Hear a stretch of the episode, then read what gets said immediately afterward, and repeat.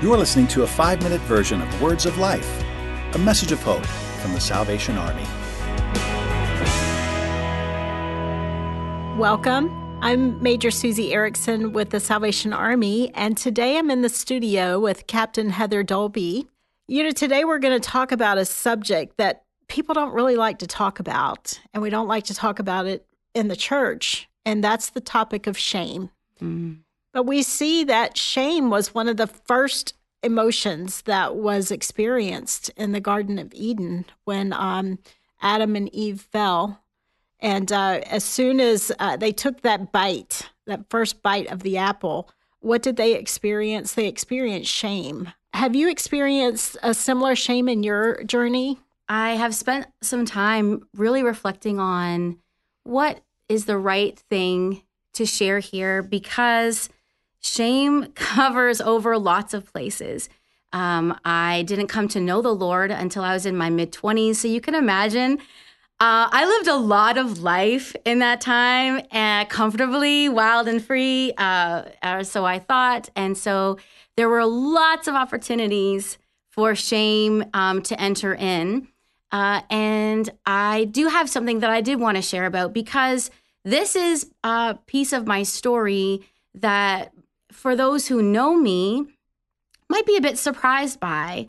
Um, and even though I didn't grow up um, going to church and doing all the churchy stuff that a lot of kids do, um, I did come from a house, I do come from a family where the phrase, you'll always have a place to come home to, you can always come home, like you belong here, like that was our family.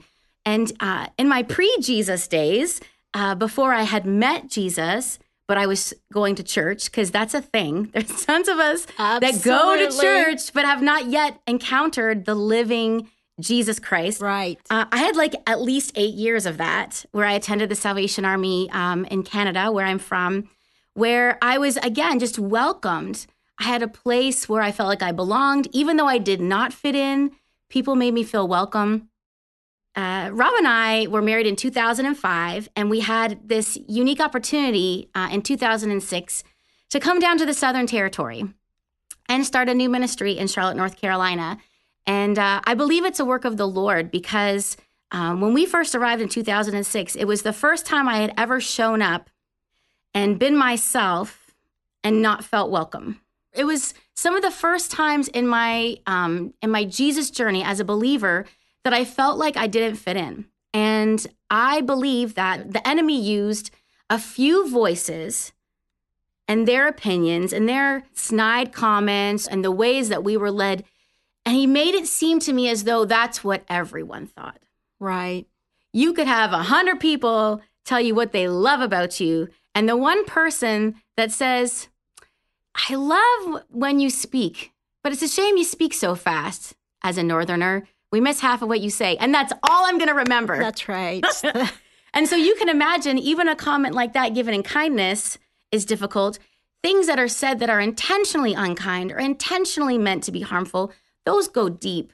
I felt and shame whispered, This is not your home. These are not your people. This is not your culture. You aren't accepted here and you don't belong. Mm-mm. Now, I we knew that we knew that we knew that God had called us, but because those whispers of the enemy speaking yeah. shame that who I was and and how I loved God and how I loved others, well, there wasn't room for that here. We were always just going to be outsiders. That went deep, Susie. Oh, I'm sure. And you know, that's how the enemy works. Mm-hmm. And he does that. He uses shame to distract us from what our purpose is. Mm-hmm. I do have a very different narrative today, all these years later. But it took me a long time um, to walk out into that truth.